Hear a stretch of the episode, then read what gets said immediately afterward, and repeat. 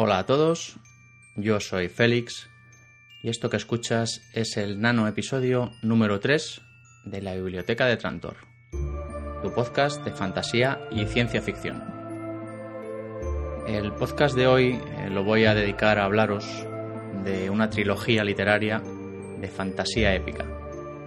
Una trilogía que leí hace ya algunos años y que la verdad es que disfruté como un enano. Se trata de las crónicas del Señor de la Guerra, de Bernard Cornwell, y está basada en las leyendas artúricas. Ya me estoy imaginando vuestras caras, y lo que la mayoría estáis pensando.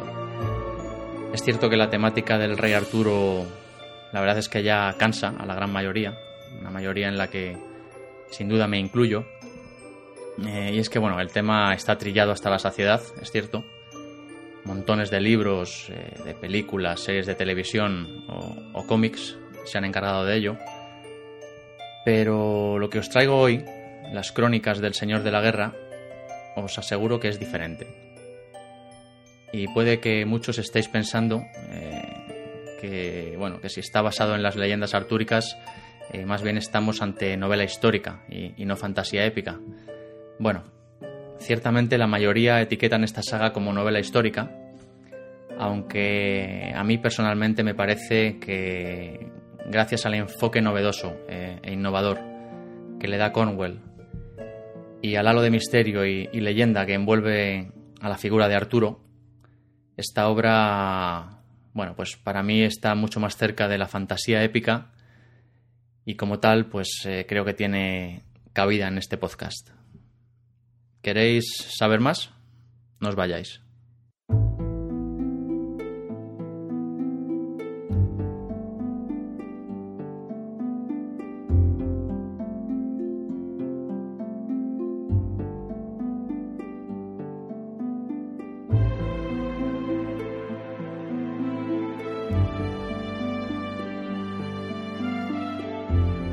Britania, siglo V después de Cristo. Los ejércitos romanos por fin han abandonado la isla y no ha tardado mucho en estallar una lucha encarnizada por cubrir el vacío de poder. Simultáneamente, los sajones esperan la ocasión para invadir el país. La reciente muerte del rey supremo, Uther Pendragón, dejando como heredero del trono a Mordred, un bebé medio tullido, no hace sino complicar la situación y fragmentar todavía más a los britanos. Solo un hombre será capaz de tutelar al heredero y evitar que el reino caiga en la anarquía de las luchas intestinas o bajo el yugo de la amenaza exterior de los sajones. Arturo, hijo ilegítimo de Pendragón y mítico guerrero que vive en el exilio.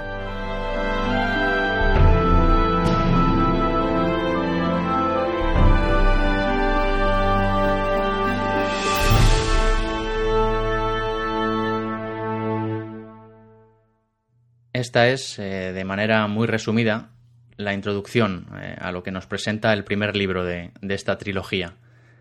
Pero, como comentaba al principio, nos podemos preguntar qué hace que esta obra basada en las leyendas artúricas resulte tan novedosa y deje atrás los clichés del manido tema de las leyendas artúricas.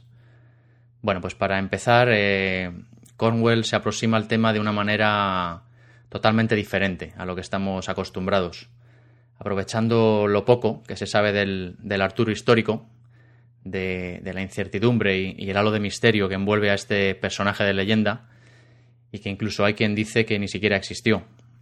Los estudios históricos apuntan a que Arturo fue un gran líder britano del siglo V que tras la caída del Imperio Romano defendió a su pueblo de las invasiones exteriores, principalmente de los sajones. Un personaje, bueno, pues del que poco se sabe con seguridad, ni sobre su persona, ni sobre los personajes que le rodearon, y sobre el que casi realmente no existen testimonios escritos, pues los celtas consideraban la escritura como algo engañoso y poco de fiar. Y bueno, entonces todas estas lagunas históricas, todo este misterio alrededor del personaje, pues lejos de ser un inconveniente, han representado una enorme ventaja para Cornwell a la hora de escribir esta saga, ya que ha sabido aprovechar los vacíos históricos para dejar volar la imaginación, y además muy hábilmente, dándonos como resultado pues una obra original en la que el lector en ningún momento tiene la sensación de estar leyendo más de lo mismo, ¿no? Todo esto se une a una genial ambientación de la Britania post-romana, en la que pues no nos encontramos con relucientes caballeros de impecable armadura que habitan castillos de leyenda, sino con feroces y fornidos guerreros enfundados en armaduras de cuero que se aferran a sus creencias celtas ante el empuje imparable del cristianismo y que habitan los restos de los edificios romanos. Todo esto hace que la visión del mundo artúrico que nos presenta Bernard Cornwell pues sea diametralmente opuesta a lo que estamos acostumbrados. Y, bueno, pues ya que el autor nos retrata una sociedad en la que no tiene cabida nada de lo que rodea a la tradicional leyenda del rey Arturo.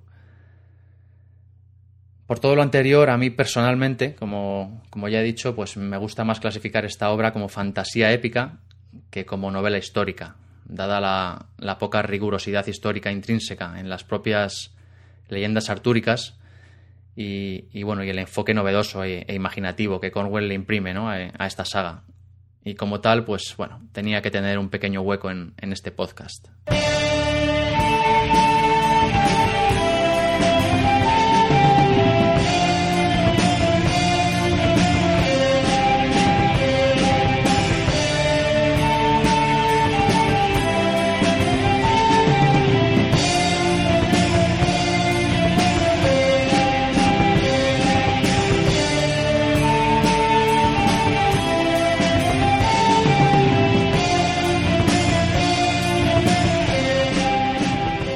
Y en este escenario de la Britania del siglo V postromano es donde se desarrolla la historia, narrada al lector pues desde el punto de vista de Derfel Cadarn, que desde su vejez pues hace memoria y se remonta a cuando tenía 15 años y era un joven aprendiz de guerrero, ¿no?, con la única aspiración de estar a las órdenes de Arturo, el único que parecía capaz de unir a los britanos y defenderlos de las invasiones exteriores. Asistimos, por tanto, pues al desarrollo de Derfel como personaje principal de la saga, toda su lucha por la supervivencia y su evolución militar y personal, pero por otro lado también a un sinfín de intrigas, de luchas de poder y de estrategias de las distintas facciones involucradas, ¿no?, hasta desembocar en situaciones tan complicadas pues que desembocan en una serie de acontecimientos que bueno, sin lugar a dudas mantienen al lector en vilo hasta la última página, ¿no? Durante todo el desarrollo de la historia asistimos realmente a un choque múltiple de civilizaciones, ¿no? Están por un lado los britanos, por otro lado los sajones invasores, también los restos de la cultura romana y por otro pues el incipiente y agresivo cristianismo, ¿no?, que está en auge. Y como os podéis imaginar, pues ante todo este entramado no será difícil que el lector pues se encuentre con un relato plagado de conjuras políticas, enrevesadas, de traiciones y de sangrientas batallas. Pero Cornwell lleva toda esta maraña de traiciones y alianzas pues con bastante maestría y es capaz de conseguir guiar al lector a través de ellas para que no se pierda. También es muy destacable y a tener en cuenta la sobresaliente narrativa de las numerosas batallas que nos brinda la trilogía. Y sin duda para mí uno de los puntos fuertes, ¿no?, de los libros, con las que bueno, consigue el lector pues pase a formar parte de ellas y casi se vea formando parte de las famosas barreras de escudos, ¿no?, que tanto aparecen en la saga. Todo esto pues está llevado con un estilo a mi parecer muy cuidado y muy detallista, pero también a la vez fluido y sobre todo rotundo y que hace pues que la narración vaya adquiriendo por momentos, a medida que avanza la historia, un tono épico grandioso. Pero ojo, no, sin confundirnos, la épica que rebosa esta saga no es ni mucho menos la del caballero andante típico en busca de gloria, sino que es la del desesperado, en busca de supervivencia, más bien. Una supervivencia pues que en algunos momentos incluso nos brinda cierta añoranza por el mundo antiguo, ¿no? Que parece estar abocado a la desaparición y a ser sustituido por un futuro incierto y oscuro. Destacan también, sin duda, los personajes. Personajes recreados de manera sobresaliente y con un carácter muy bien definido, que bueno, que desde el principio pues consiguen meternos de lleno en la historia. Y otro punto interesante que también me gustaría destacar, y que a mí la verdad es que me gustó especialmente, es cómo Cornwell trata el tema de las religiones. Nos presenta un momento de la historia en el que la romanización, fruto de los siglos de invasión romana, pues va desapareciendo, empieza a retroceder.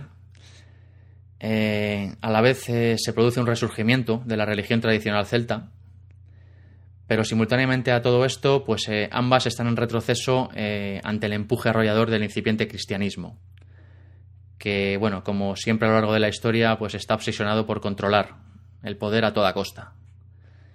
Y la verdad es que debo admitir, pues bueno, que la crítica presente en la trilogía hacia la religión cristiana y bueno, sus oscuros métodos, pues bueno, la hacen sin duda mucho más interesante si cabe.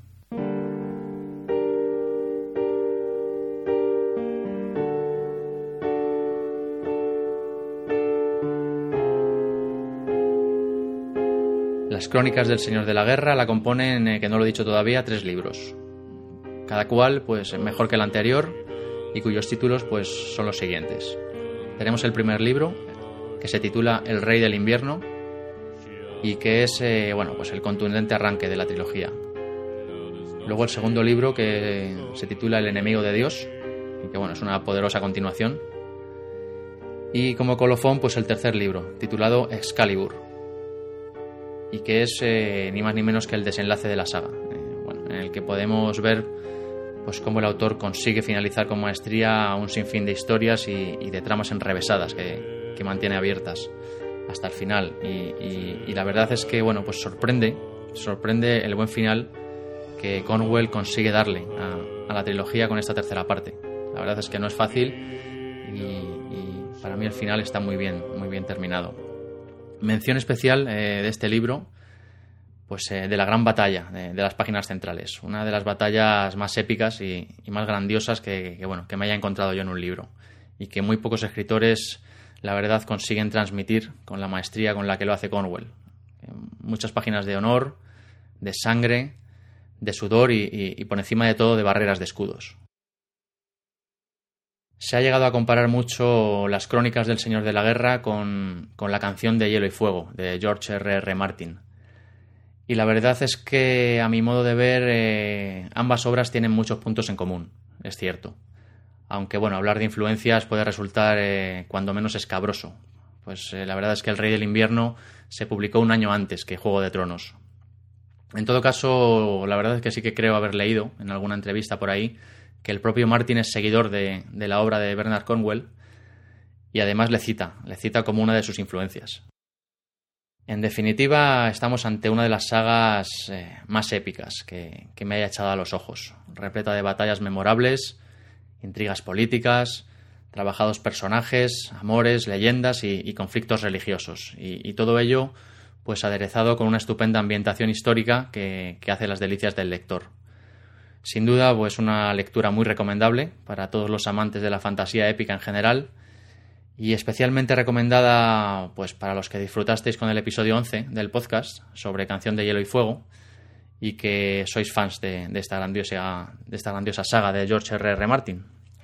Las crónicas del Señor de la Guerra son sin duda lectura obligada y bien puede servir también pues para amenizar un poco, ¿no?, la espera a la que Martin, por desgracia, nos tienen acostumbrados entre libro y libro.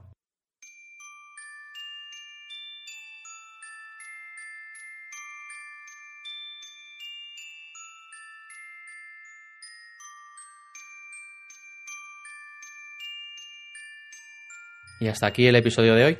Espero que os haya gustado y que os animéis a leer estas crónicas del Señor de la Guerra, épica, con letras mayúsculas. Y ya sabéis que podéis encontrar el blog que aloja este podcast en www.labibliotecadetrantor.com y que los comentarios de cada entrada, pues como siempre, están a vuestra total disposición para aportar y comentar lo que queráis. También nuestra dirección de correo, la biblioteca de trantor@gmail.com, también el grupo de Facebook, que ya conocéis, y me podéis encontrar en Twitter como @maugan, sustituyendo la primera A por un 4, sería @m4ugan. Y el Twitter del podcast, para actualizaciones y otras cosillas, @btrantor. Para suscribiros y recibir cómodamente cada episodio cuando se publique, podéis hacerlo por iTunes y también en iVoox. Os espero en el próximo episodio. Nos oímos. Hasta pronto.